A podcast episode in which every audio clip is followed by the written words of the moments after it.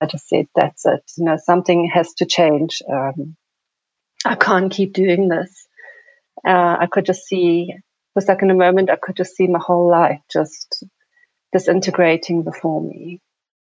Welcome to the tribe. This is your weekly podcast from Tribe Sober. Whether you're already sober, striving to be sober, or just plain sober curious, you need a tribe. You need a tribe because it's so hard to do this alone. You need a tribe because you need support. And that's where we come in. Here at Tribe Sober, we've got your back.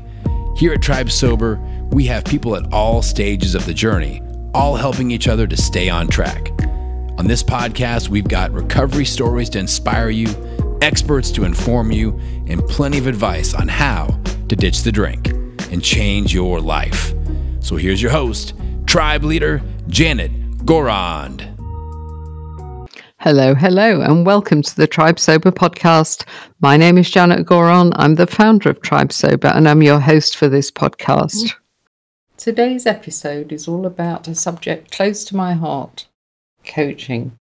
I qualified as an executive coach years ago when I was back in the corporate world. More recently, I've qualified as a recovery coach which means I can specifically work with people that are looking to change their relationship with alcohol. My conversation today is with Lynette LaRue, who explains how she overcame her own struggle with alcohol and then went on to help many other people by becoming a World Without Wine coach. I began our conversation by asking Lynette to tell us something about herself. Yeah, I'm 57 years old or young. I can't believe it looking at that number. Um, I'm married. Um, I have two sons. I have two two grandsons, and I live in Linden, Johannesburg. So I've worked mainly in the um, human resources and office administrative field for the last 25 years. But so I'm really, really happy that right now I'm kind of everything is kind of coming together. So now in my late 50s, I'm ready for the first time embracing my true passions and starting to find out what is my what is my passion and where do I flow. So let's let's go back in time, shall we? Um, tell tell me when you started uh, worrying that your relationship with alcohol was going a bit off kilter. It was a bit unhealthy. Yeah, I think it was already in my mid twenties. Um, I was in a very unhealthy relationship with a guy who really loved his whiskey and his rum and coke, and and it, so initially it was a kind of a way to connect. Um, before that, I actually never really drank, and um, but I suddenly found myself drinking a whiskey with him and two and three, and as the relationship became more and more abusive and unhealthy, so my drinking at the time escalated. And um, I, I, remember a, a, night of absolute drunken screaming, crying, throwing of things, like really a low. And then when the relationship ended, it was I kind of took a break from alcohol, and I had my my second son, and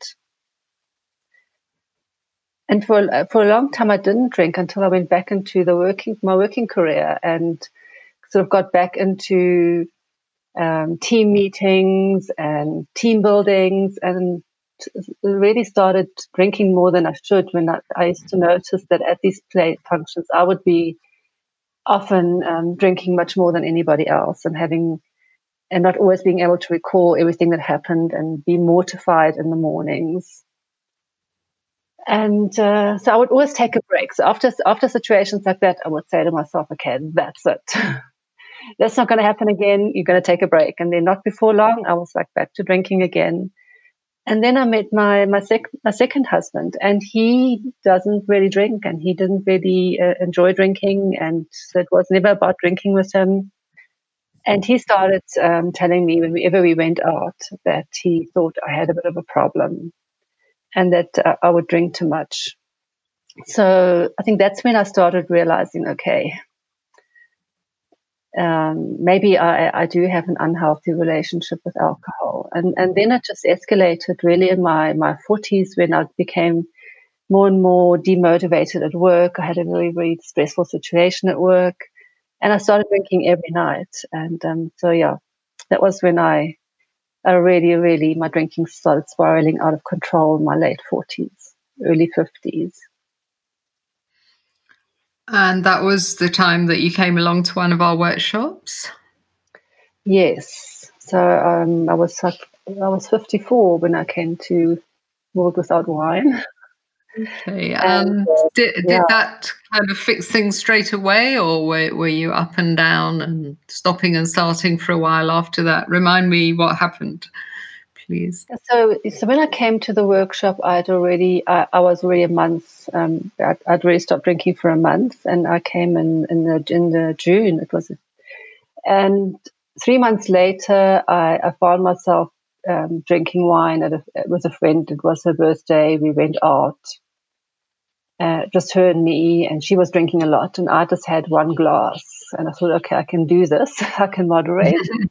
yeah. And um, and I mean, Johan was just mortified that I started drinking again.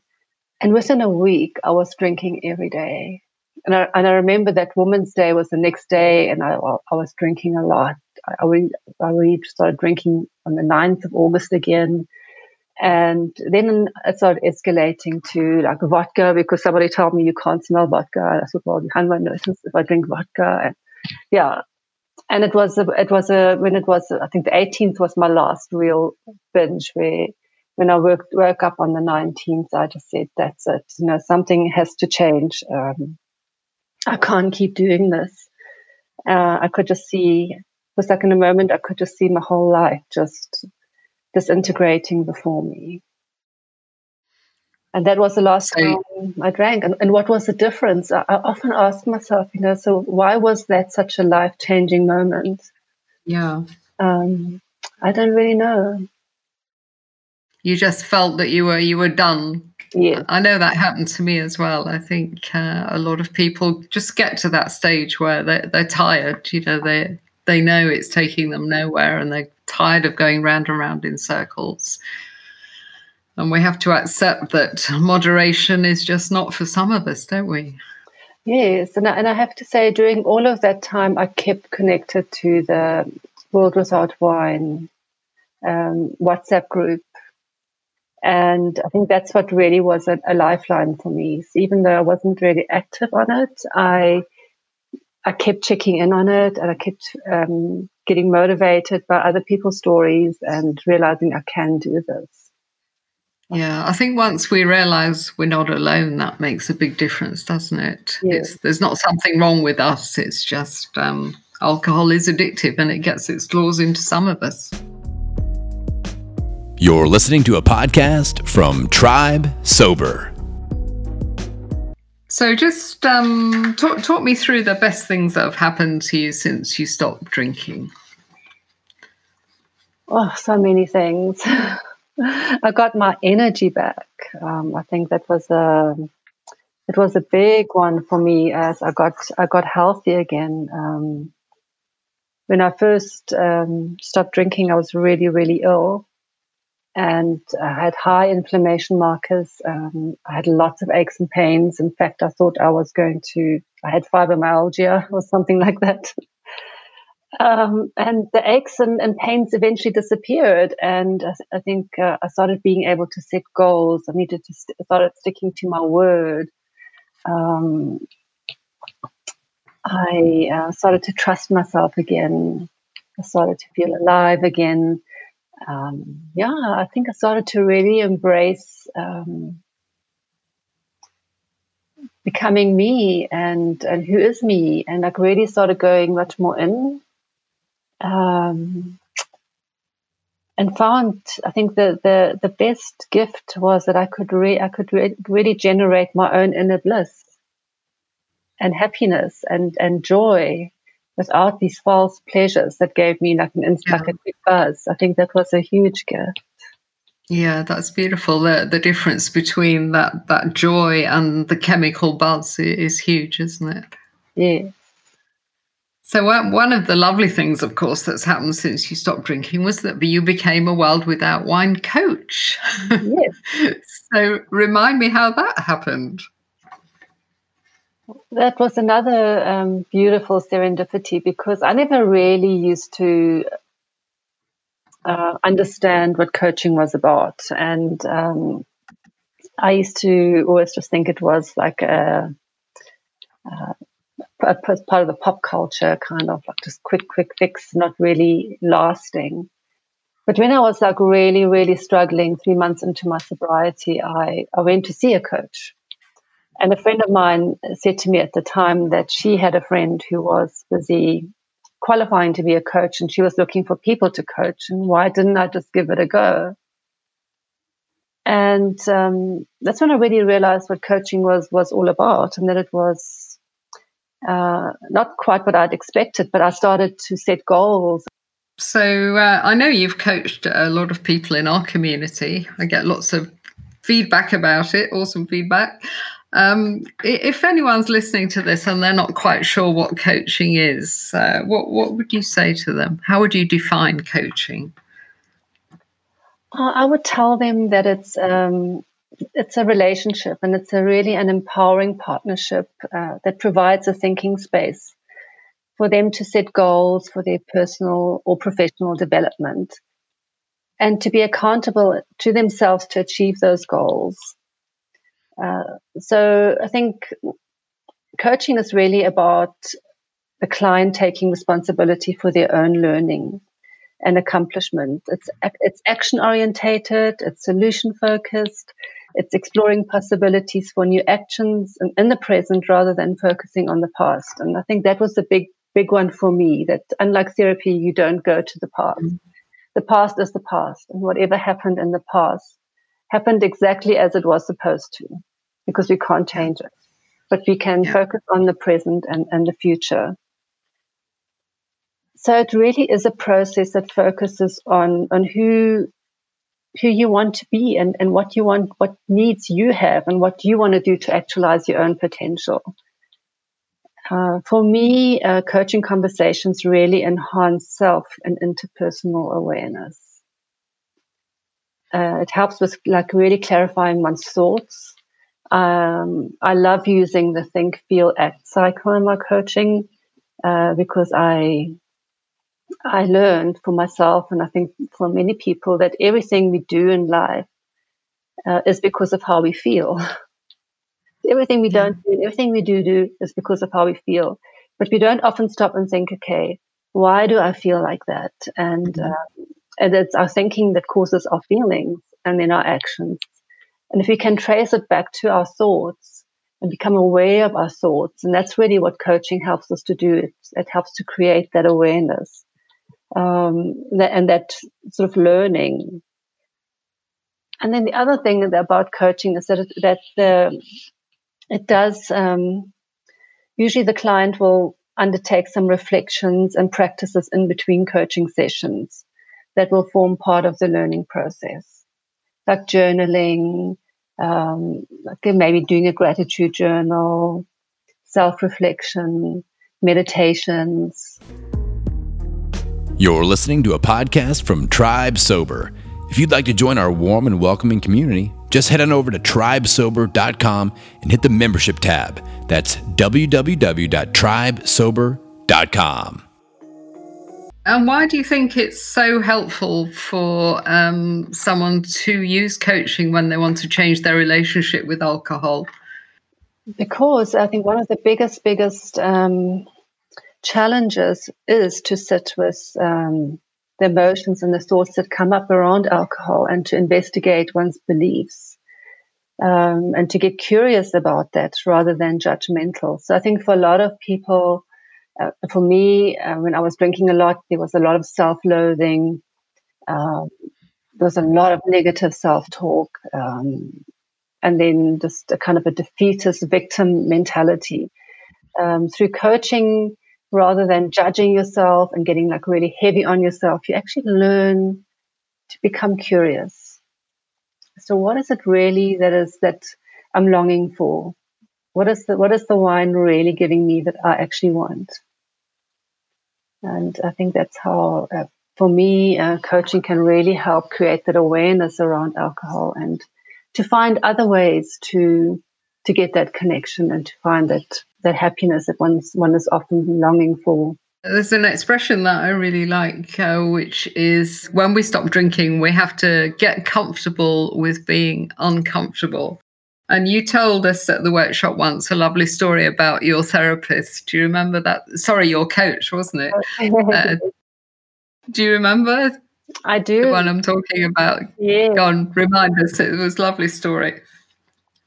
Ah, it, it was a because I was already a year into my sobriety and I was just so down and I, I was just so, life just seemed so hard again, as it does from time to time. And I, and I, Mm. I was saying to my coach, why does it always have to be so hard? You know, every, every new step is so hard.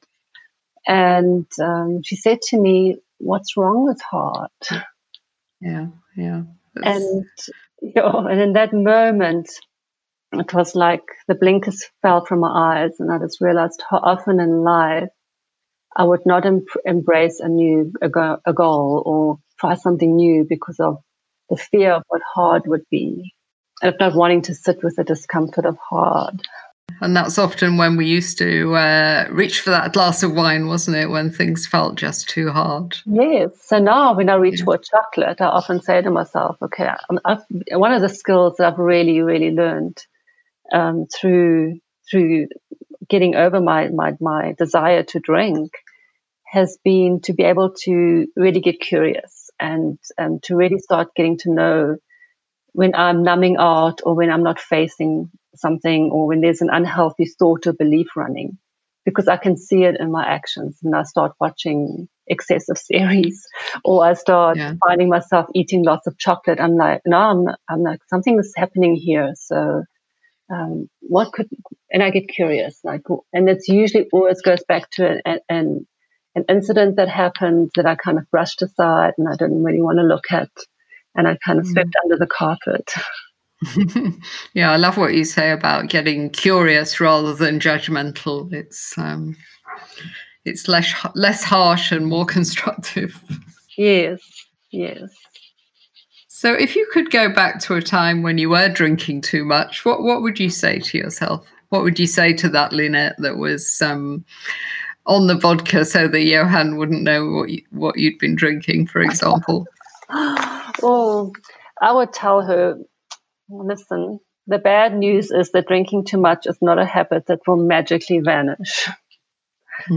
And in fact, the more you drink, the deeper the habit ingrains itself.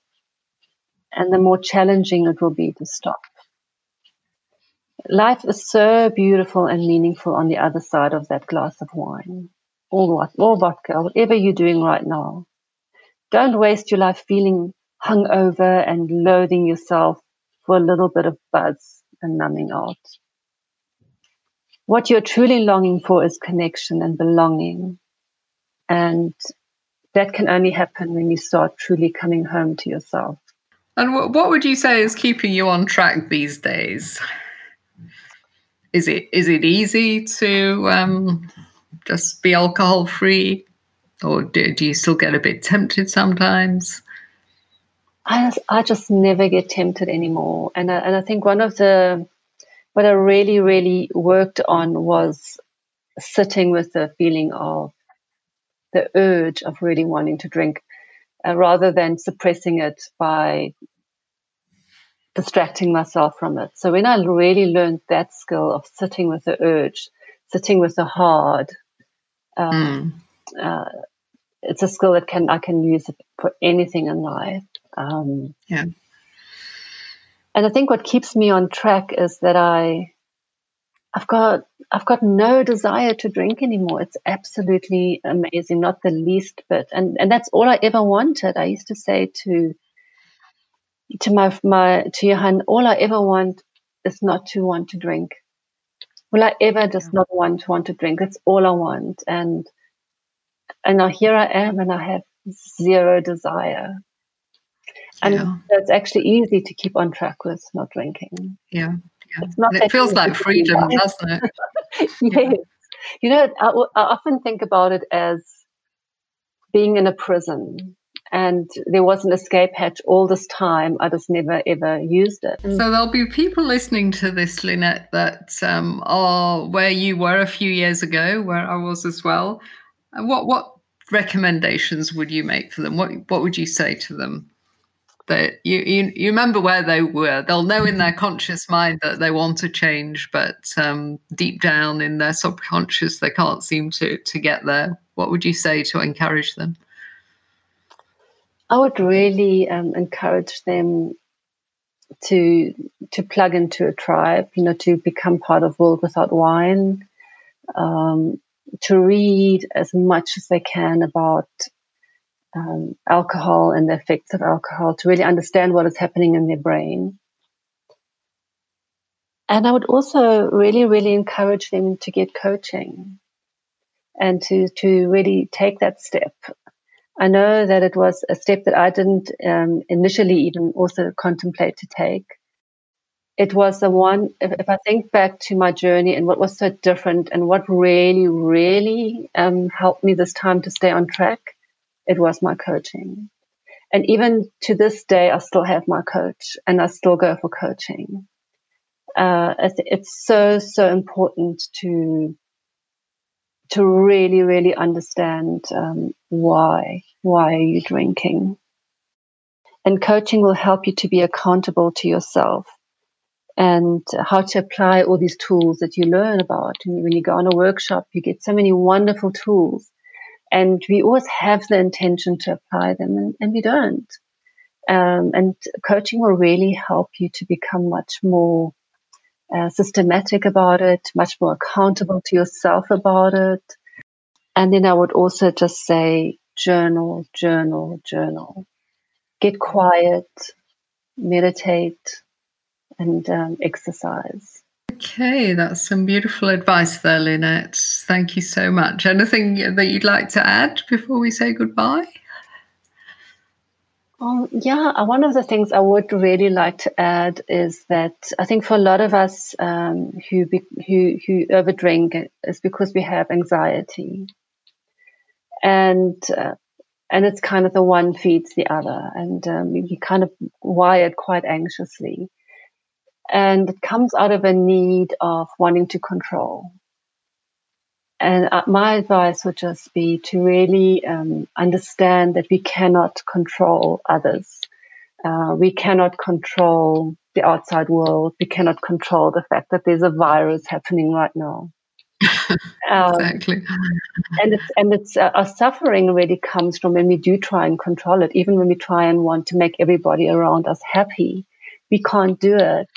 Uh, it's it's too much. Um, so letting go of wanting to control everything is a huge, huge um, part of it.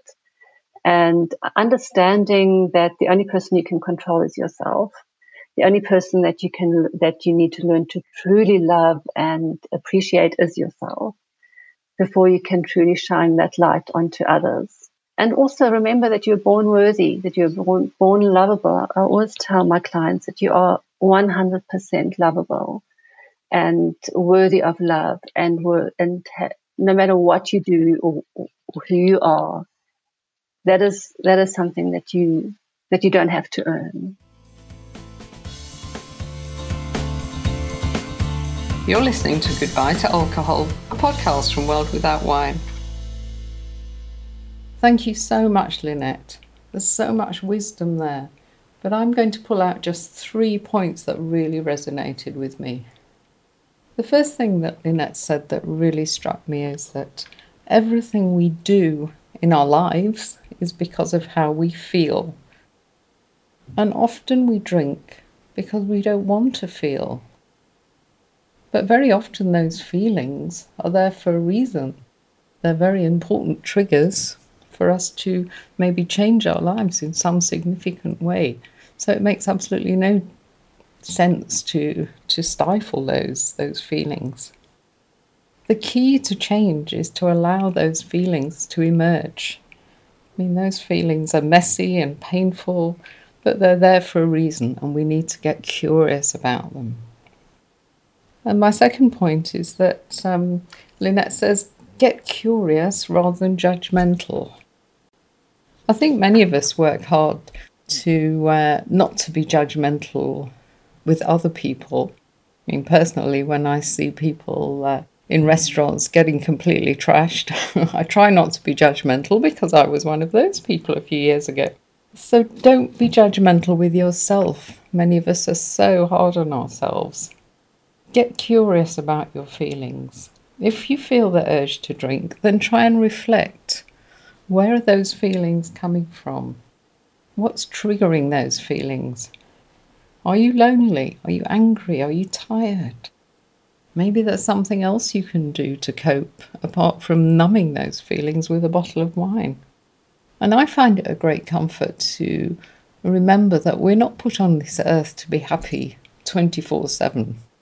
It's part of the human condition to have good days, to have bad days. And we must acknowledge that and not keep giving ourselves this chemical high because it's unsustainable. And the third point is Lynette's lovely story, which uh, I remember her telling this at a workshop, and it really struck me and everybody else there, I'm sure. But she she told us about um, an occasion when she'd been to her coach, and Lynette was really fed up this day. She had uh, she was depressed, she was exhausted, even though she was three months sober. And she said to her coach, "Oh, why why is it so hard?" I should be over this by now. I should be happy and sober, but I'm not. And why? Why is it so hard? And the coach said to her, What's wrong with hard? And that's profound and, and very interesting because we, we shy away from things that are difficult, don't we? But let's let's remember that expression. You know, what is wrong with hard? I've heard alcohol described as um, an easy button because many of us use it to get past difficult times, difficult feelings.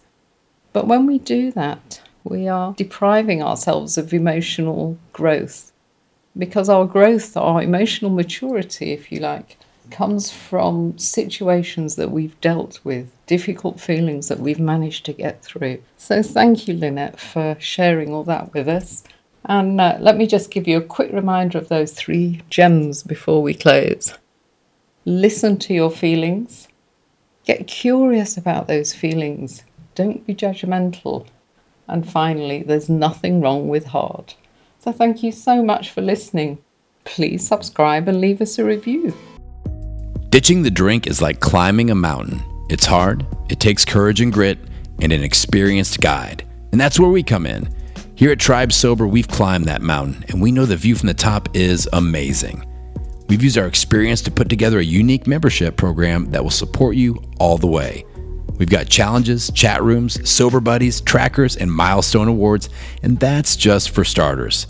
So head on over to tribesober.com and check out our membership program. It's the essential resource for anyone looking to ditch the drink and change their life.